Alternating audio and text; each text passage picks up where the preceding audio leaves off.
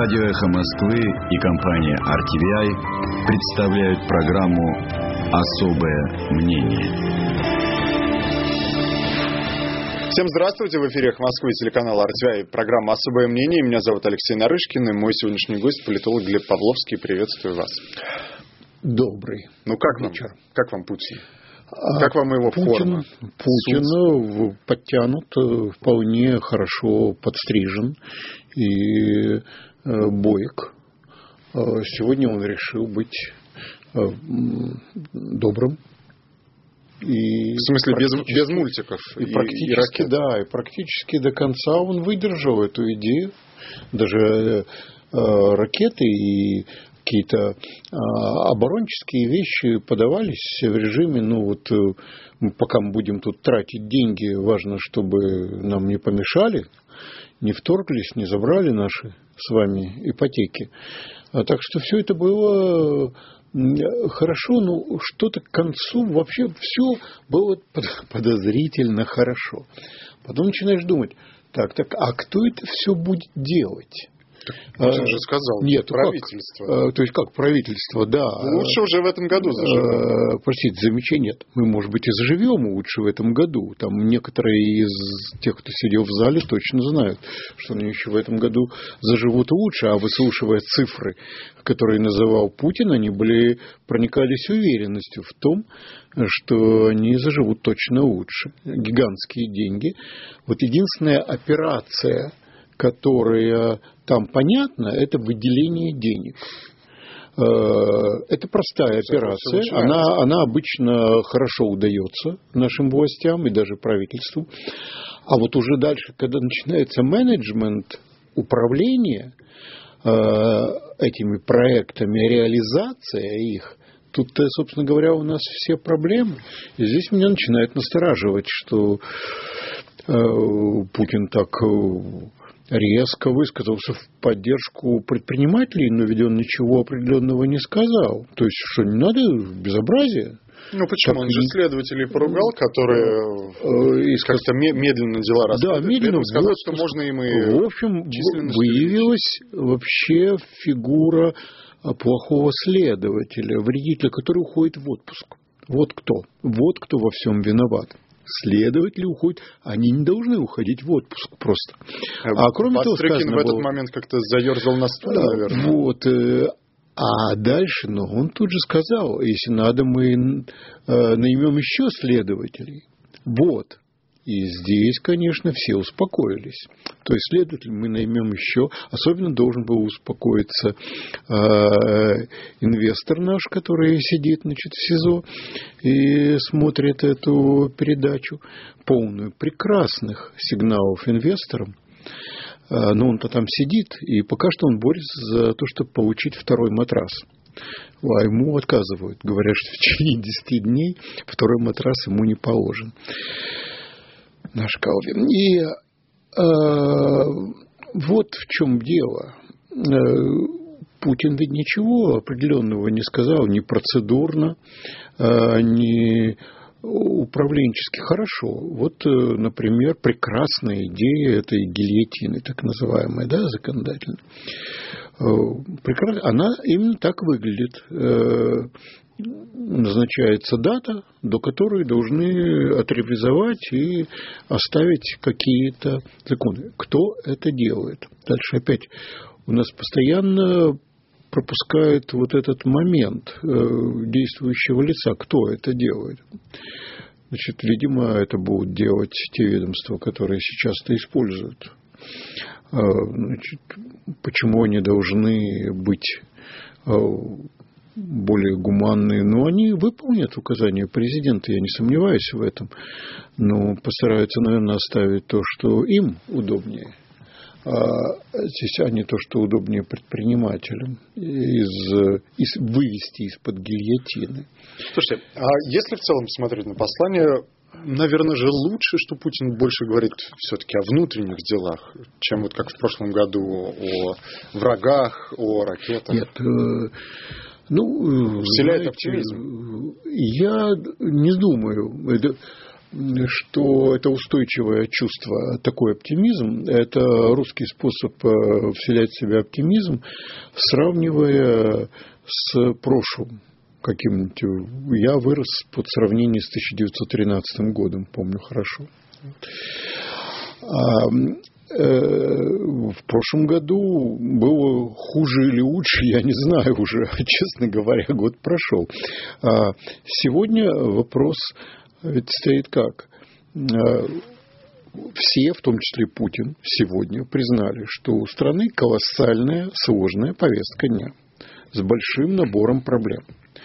Вот. Э, Путин, правда, отделил определенную совершенно очень четко часть их проблем, он выкинул все, э, можно сказать, политические проблемы.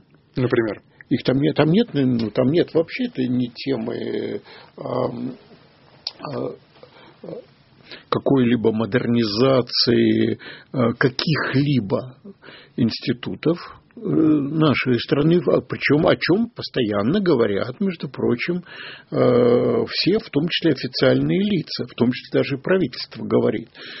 Ну, просто не хотел повторяться. Модерниза... Нет, так он не затронул вообще этой темы. Как будто бы нет, не существует Э, проблемы эм, избыточного э, административного присутствия. Более того, вся схема, э, нарисованная Путиным, красивая схема, она очень простая. Есть точка, откуда изливаются деньги по нескольким каналам. А, и вот там, по этим линиям, где они изливаются, там идет э, развитие. Да? Бизнес туда приглашается, приглашаются, значит, люди приглашаются участвовать, правда, ограниченным, ограниченными категориями.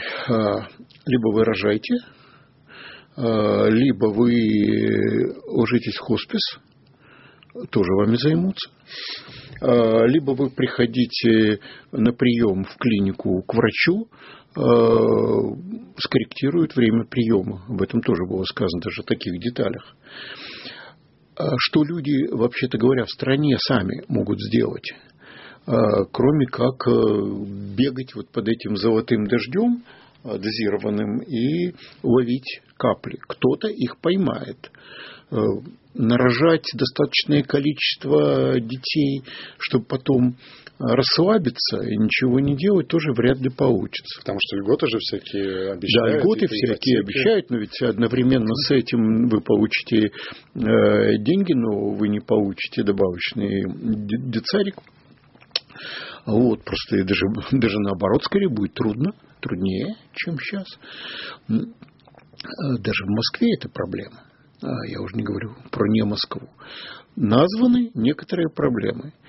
Ни одну из этих проблем не приглашают самостоятельно решать людей, их организации, их движения. Я уже не говорю там про какие-то партии, их как будто и нет в стране. Вот. Нас радует, что впервые нашей главной проблемой не названа Украина.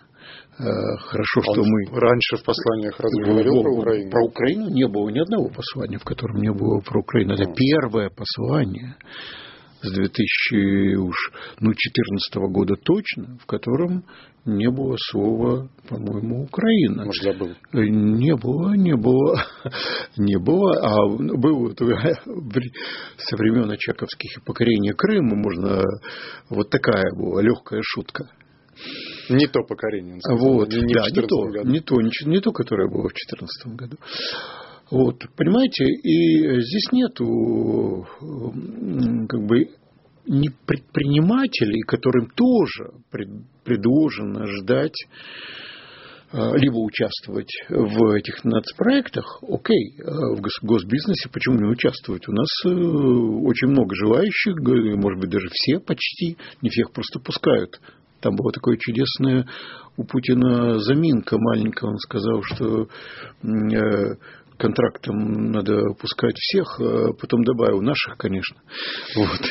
А дальше ты думай, ты наш Вырвалась. или не наш. А вот. Э, где здесь сдвиг? О котором идет речь, деньги колоссальные, плюс там уже э, слегка всхлипнул министр финансов, э, плюс где-то 120-150 миллиардов плюс к бюджету ежегодно надо где-то достать на следующие шесть лет. А денег много, а управление деньгами, а так сказать, права как бы получателей этих денег, они какие есть, или они просто ждут два года, когда отменят старые советские еще э, контролирующие инструкции. Мы сейчас небольшой перерыв сделаем. В нашей студии сегодня политолог Глеб Павловский. Радио «Эхо Москвы» и компания RTVI представляют программу «Особое мнение». В нашем эфире сегодня политолог Глеб Павловский. Не забывайте, что присоединиться к нам вы можете через э, YouTube на канале «Их Москвы». Идет видеотрансляция с Алексеем Венедиктовым. Вы в коридоре встретились перед э, тем, как зайти в студию. Он вас спросил о ваших печеньях. Вы сказали, что послание похоже на сахарную вату. Что да, это значит? Да, ну, сахарная вата, она сладкая, ее много но она быстро, кончается, быстро кончается. Ну, ребенок не жалуется на приторность, а кто еще будет есть сахарную вату. Э, проблема вот именно в том, что э, есть скучное понятие, которое я всем повторяю, повестка дня. У России довольно большая политическая государственная повестка, недостроенные институты, внешняя политика очень большая повестка. А, последние годы а, власть теряет лидерство в этом пункте, несомненно, но никто его не перехватывает, потому что общество, в общем, достаточно парализовано, да ему не очень-то дают. Теперь э, Путин включился в борьбу. Вот видно очень, что он э, хочет вернуть себе позицию лидера э, политической повестки. А он ее, когда ее утрачивал, диктовать. Э, у него не было просто последние после, после Крыма э, ну, в конце концов, были разные модуляции э, угрожающего рычания в адрес э, врагов реальных, мнимых, э, окружающего мира, обид и так далее. Нельзя сказать, что это не было живописно и драматично, но все-таки это не было никакой реальной повесткой он сейчас вернулся, и более того, он требует прямо с места стартовать и выполнять то, что он говорит. Но то, что он говорит, не организовано а, как какая-то процедура, которой, в которой может включиться гражданин Российской Федерации, который не является министром, не является Игорем Ивановичем Сечиным э, и так далее. То есть непонятно, как в это включиться. Разве Путин он не, не должен в этом смысле просто генерировать идеи, а уж правительство, министерство, они должны... Нет, что должен делать, я не хочу сказать, что должен делать Путин. Мы, это, это было бы интересно. Это, да, э, это это печальная история. Э, правительство не может э, делать, потому что правительство организовано таким образом, место, точнее, вот его капитанский мостик организован так, что часть э, рычагов убрана и перенесена в кабинет президенту, но при этом президент часто и эти рычаги не нажимает, то есть они должны звонить к нему, бежать, чтобы нажать этот рычаг в другом месте. Правительство у нас не является исполнительной властью, которая должно быть по Конституции. Вот в чем дело. И Путин это, в общем, знает. А кому тогда он э, обращается, чтобы они уходили, если они не могут э, борзо выполнять его указания. Э, я не знаю, о каком идет вообще речь, кто это ему жаловался, что он не может. Вряд ли кто-то рискнул. Э, уж точно не премьер. Премьер всегда говорит «да». А в конечном счете адресат вот этого послания вот, кто? Ну вот этот адресат. Ну, адресат по идее, это же безусловно, собранию. адресат это те, скажем, 20% э, доверяющих, которых он потерял в последнее время, вот определенно, вот это, это к ним обращено. А, и первое, и даже две трети, в общем, было обращено к ним, построены даже какие-то рассказы о государственных программах, все равно было построено как а, такой дар, как филантропический жест, как благотворительность. Путин выступает лидером чего? Благотворительной повестки дня.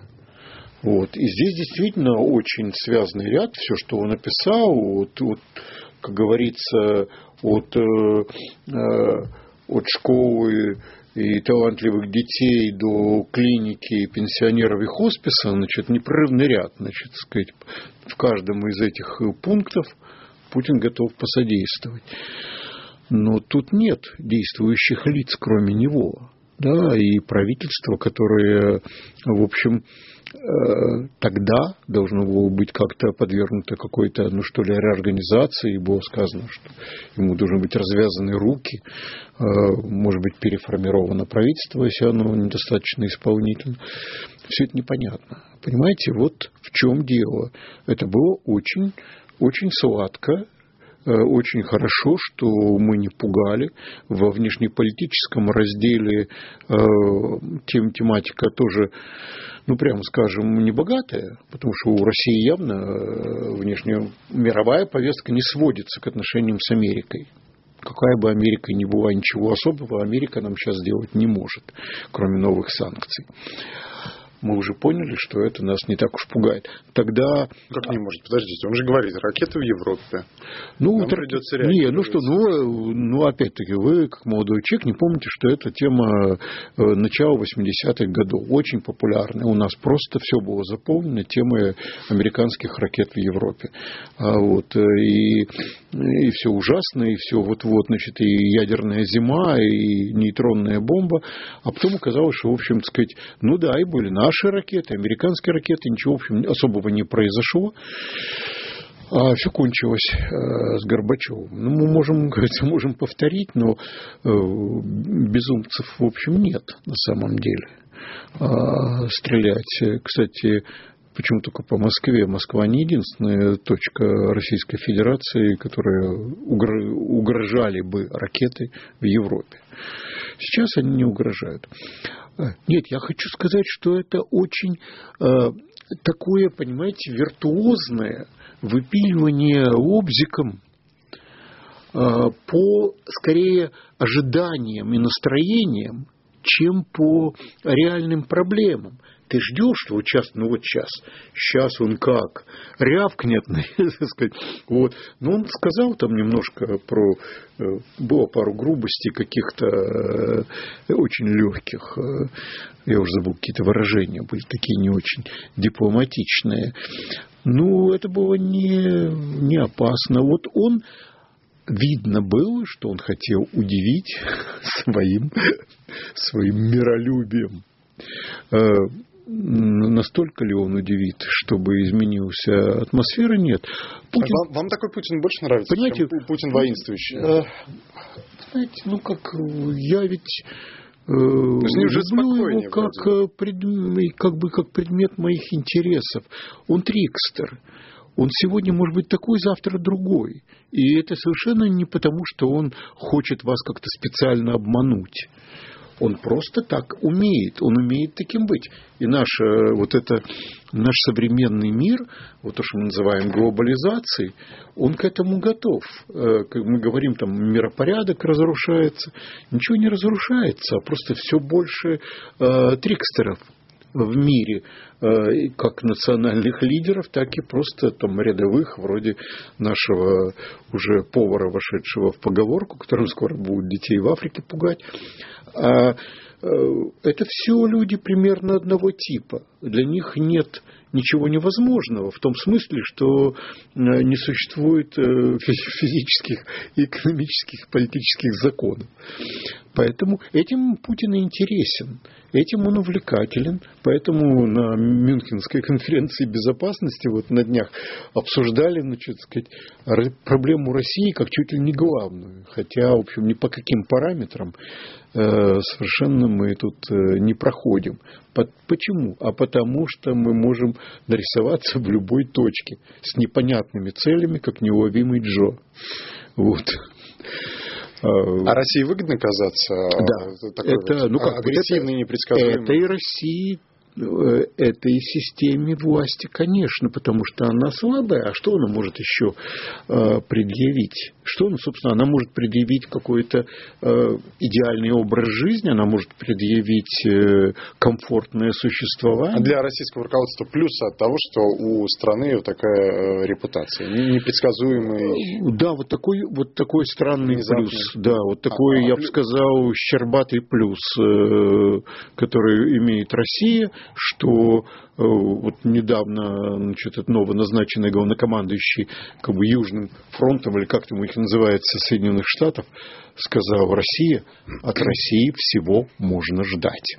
Вот. Это, наверное, очень нравится и Шойгу, и Путину. А от России это всего странно. А вообще-то говоря, это, это принцип нестабильности. Э, всего можно ждать. Почему? Почему страна должна быть такой? же, получается, Россия как будто ставит э, на, на одну плоскость э, с корейцами, Северной Кореей. Да, такой лидер малопредсказуемый. Вот, ну, у них они не ставят. Они ставят на одну плоскость с Китаем, который ни в торговом, ни в экономическом отношении никак с нами э, равнять нечего. Вот. Тем не менее, мы сейчас Россия и Китай, Китай и Россия.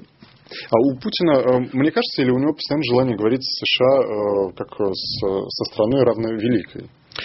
Ну, потому а что... Вот, вот это на, на чем зиждется? На его американофилии. Он очень любит Америку. Он очень уважает ее как, я бы сказал, такой, ну, в прошлом, до Трампа точно, э, э, как идеал такого консолидированного общества. Вот э, элиты не то, что у нас там, значит, кричат, значит, сказать, каждый раз, значит, президента Даой, значит, Кучму гейт, значит, Путин, Путин вор, значит, на нары и так далее. А вот одна партия победила, другая отошла, а потом передала власть другой и так далее. Но, в принципе, они все крайние националисты, в нашем понимании слова национализм. Здоровый. Вот, да, здоровый.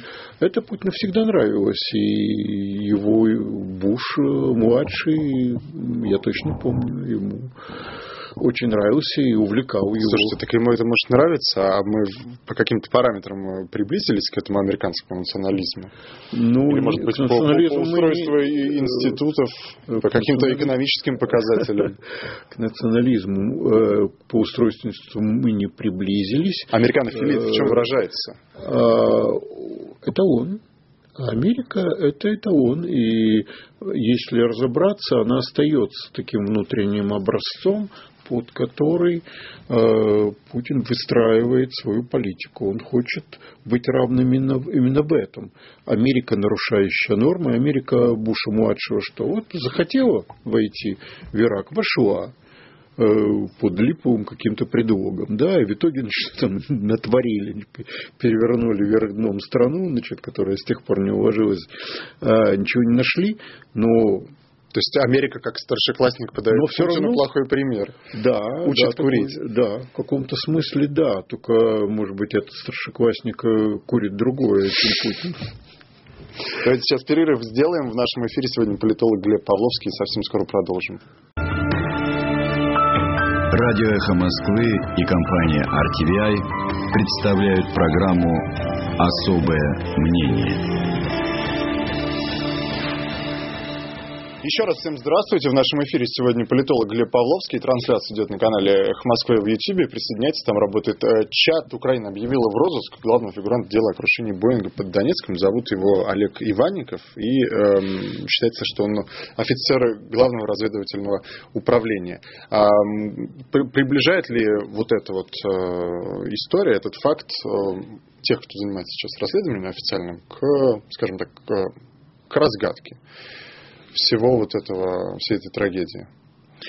Я не вижу этого. Э, Украина э, все-таки не пользуется такой безупречной репутацией правоохранительных органов. Э, это не Нидерланды, не, не Британия, чтобы мы автоматически просто принимали это, ее сообщение. А вы факт. в случае, простите, в случае с Британией вы автоматически это принимаете? В большей степени, потому что там есть э, для э, правоохранительных органов существует э, всегда риск суда, с одной стороны, и прессы с другой.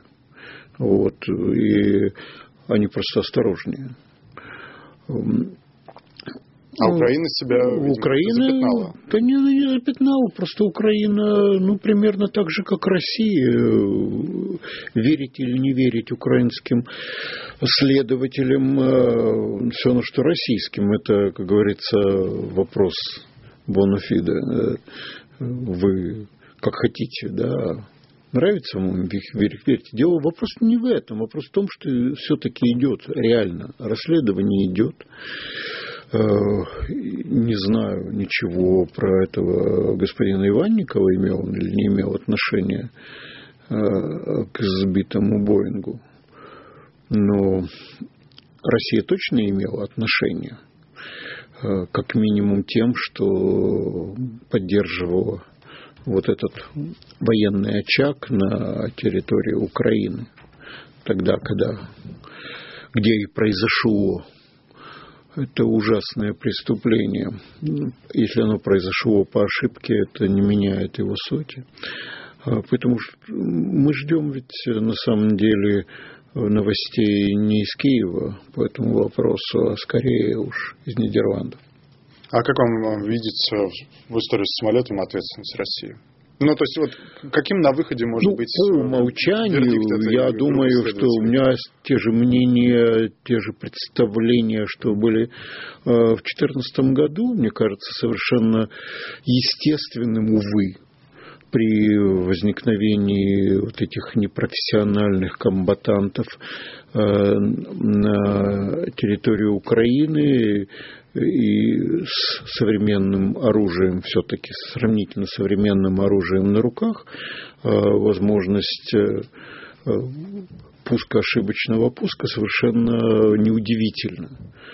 Версия о том, что украинцы это с какой-то хитрой провокационные цели сами сделали, мне кажется, просто ну, маловероятными, поскольку это слишком сложная и опасная операция, слишком тонкая, прямо скажем, для незамысловатого украинского руководства. А партизаны, ну, партизаны ведь довольно часто пускают под откос не тот поезд. Вот это Э, здесь ничего удивительного нет. Поэтому я остаюсь пока при этом мнении, что это сделали, скорее всего, люди из э, сепаратистских отрядов на Донбассе, которым в руки попало, а уж как попало, это надо разобраться. А, российское... Как вам кажется, а можно разобраться вот прямо российское до оружие, конца? Я уверен. Ну, слушайте, ну это... Чтобы пальцем показали на Ну, не бином Ньютона, но ну, все-таки большая штука, это же не... Э, так сказать, не, револь, не револьвер и не iPhone. Но в итоге это новые санкции? Он уже повсюду двигался а, всюду засветился и так далее. А, не знаю, ну, мы, санкции не являются нашей главной проблемой, понимаете? Проблемой является наше безразличие, в общем, к этому. Действительно, нас так не задушишь, не убьешь санкциями, поскольку мы, в принципе, не признаем нормы. Мы устроены так сегодня, наша система государственная, что она норм не признает, она использует свои внутренние нормы для того, чтобы чморить а, своих противников. Это да. Или, допустим, вот э, инвесторов и предпринимателей я подозреваю всегда с, какой, с какой-то корыстной задней мыслью. А здесь какие нормы, э, какие санкции? Мы глобальная система. Нас надавили э, на нас в Европе, а мы вылезем где-нибудь в Центральноафриканской республике, в Ливии. Ну, э, послушайте, неправильно еще... же говорить, утверждать, что санкции ни, никоим образом за пять лет почти что не повлияли на Россию. Ну, правильно, они сформировали э, нашу современную модель глобализации. Они изменили ее действительно. Изменили, и мы уже идем Нас другим курсом. Крепчаем? Нет, мы не крепчаем, мы просто э, формируем э, такую э, рассчитанную на э, битье одновременно и на всякие авантюры модель. Э, знаете, тоже похоже на вот современную космологию. Раньше нас же учили там все там пространство, пустота, планеты, галактики и так далее. Все это ни, ничему, как выяснилось, не соответствует сегодня. А есть существует э, вселенных примерно столько же, сколько вариантов э, движения в каждый отдельный момент. Вот есть понятие кротовых нор – Вселенной. То есть вот, э, в Интерстелларе это красиво показано. Вот, так, э, такая кротовая нора – это практически э, каждая импровизация нашей системы. Что в Украине, что в Венесуэле, что еще где-то. Иногда из этой картовой норы вдруг вываливается, как из Бермудского треугольника, сухогруз с 10 тоннами героина. Значит, сказать, ты понимаешь, какая же там где-то интенсивность движения значит, идет. Поэтому э, миропорядок не разрушается. Просто возникает много разных миров с разными нормами. И мы можем выбирать какие нормы наши, а какие нормы мы игнорируем. В эту синагогу мы не ходим. На Дальний Восток ненадолго перейдем. Опрос провел в ЦИОМ. Не хотят жители Курил становиться японцами. Ну, это, наверное, так можно трактовать. 96% против передачи островов. А, Но Трудно представить ситуацию, при которой Владимир Путин проигнорирует желание людей, тем более в таком количестве, и остров все-таки будет передаст. К чему тогда было вот это вот все обсуждение и какие-то намеки, что все-таки Курилы могут японцам быть переданы? Здесь э, в отношениях с Японией нам важен э, скорее процесс, чем результат. Э, Все равно эти переговоры будут продолжаться. И то, что Япония не собирается отказываться от притязаний на Курилы, это даже позитивно. Это делает этот процесс бесконечным. Это как когда в 20-е годы была безработица в Советском Союзе, говорили, вот есть только одна э, постоянная работа, это залезть на Спасскую башню и наблюдать пришествие мировой революции. Вот так мы будем все время наблюдать пришествие мирного договора значит, с Японией. Э, это уже сколько длится-то? Э, но это создает нервозность, скажем так, легкую у Китая, потому что Китай уже рассматривает слишком нас как э, сателлита. Э, это нехорошо, это не полезно для отношений с Китаем. Поэтому нервировать его Кремль будет, я думаю, это правильно, в общем, политически. Потому что Япония никуда не уйдет, она не обидится и не отвернется, скажет, ладно, черт с вами, с этими курилами. Ни одно правительство Японии не имеет права так сказать. Во-вторых, э, все это в безлюдном пространстве происходит. Люди реагируют на то, что они вообще не включены в процесс. Кто-то там с кем-то договаривается, ты тут живешь, и вдруг окажешься японцем, непонятно, с какими перспективами. Значит, что, будешь искать себе работу в Японии, э, или тебя просто выселят на материк, отправят э, этим последним буксиром, сказать, Эм, совершенно нормальная реакция, я считаю. Э, просто все это возмутительно как человеческий, как политический процесс э, возмутительно. Должны, конечно, в этом участвовать. В России, так же, как в Японии, в этом участвует общество. Там это вопрос э, национальный, вопрос общества. А здесь какие-то слухи, какие-то сливы в телеграм-каналах. Совершенно нормальная реакция, я считаю, людей они не должны принимать таких, таких вещей. И, в принципе, вот на этом, об этом споткнется и Владимир Путин с концепцией своего последнего послания, которое тоже рассчитано так, что выполнять его, в общем, видимо, собирается он один. На Украину перенесемся, у нас три минуты осталось. Владимир Зеленский, э, шоумен, лидер э, сейчас по данным опросов за месяц с лишним до голосования, ну, 17,5%. Это центр Разумкова, влиятельная, mm-hmm. насколько я понимаю, социологическая служба. Неужели украинцы могут, на самом деле, голосовать в таком количестве за Зеленского? Человек, который абсолютно не был никак связан с политикой еще пару месяцев назад. Ну, это общемировое явление, между прочим, должен сказать. И оно и в Европе, и в а, Америке. Но не в России. Трамп. а Трамп. А Путин, простите, 20 лет назад. Вот. Э, вопрос ведь в чем? Вопрос в степени а, падения, обвала доверия к истеблишменту. Он чудовищен. Э, этот истеблишмент, в общем-то, э, задавил революцию, пришел к власти формально с мандатом от э, революции 2014 года и, значит, ее похоронил и превратил в бизнес. В общем-то говоря, война тоже, в общем, превратилась в бизнес. Не все знают, что у нас товарооборот с Украиной растет во время этой якобы ожесточенной гибридной войны. А, но я думаю, Порошенко это нравится. Э, нравится вот эта ситуация. Э, Зеленский для него, э, он может проиграть, он может ошибиться, но в его игре Зеленский удобен.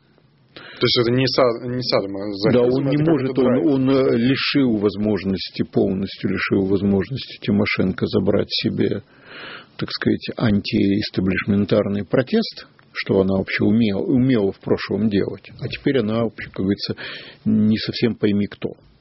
Порошенко надо просто выйти во второй тур. Вот единственное, что ему нужно. Выйти во второй тур, и там уже возникнет вопрос, там, в частности, может ли Зеленский быть главнокомандующим и тому подобные вещи. То есть э, Порошенко имеет государственный проект свой для Украины. И я думаю, кстати... Ну, как это... бы пять лет прошло, и реализация этого проекта... Не, не, другой, где, а где потому что где... его проект, э, я думаю, в чем-то похож на путинский. Он хочет создать э, свою украинскую как бы вертикаль власти Просто временно побольше. 20 вот, да, но там и страну надо бы другую, значит, уж то, что есть. Зеленский вот такой вот выброс э, этого неожиданный, в таком виде неожиданный выброс украинской политики, который, кстати, показывает ее степень зависимости все-таки от отношений с Россией. Заметьте, всякий раз, как Россия и Украина начинают говорить, какие они суверенные, независимые, рассказывать, они рассказывают, во-первых, это друг другу, во-вторых, в основном э, отталкиваясь от событий в другой стране. У нас, поэтому у нас э, телевидение превратилось, в общем, в украинское телевидение фактически. Из-за того, что мы все время э, говорим о ней. Кстати, я думаю, э, это телевидение один из источников возникновения Зеленского, который, в общем, не пойми, чей он, украинец, он русский, кто он. Э, это... 20 секунд у нас для Украины. Кто хуже, Порошенко или э, Зеленский на новый срок? На новый срок, э, я думаю, Порошенко хуже. Он будет сильнее. Так он же будет строить государство. Э, да, но на вражде у него нет другого ресурса, на вражде к России. Спасибо огромное. Политолог Глеб Павловский сегодня был в нашем эфире. И можете пересмотреть этот эфир на нашем канале «Эхо Москвы» в YouTube. Счастливо.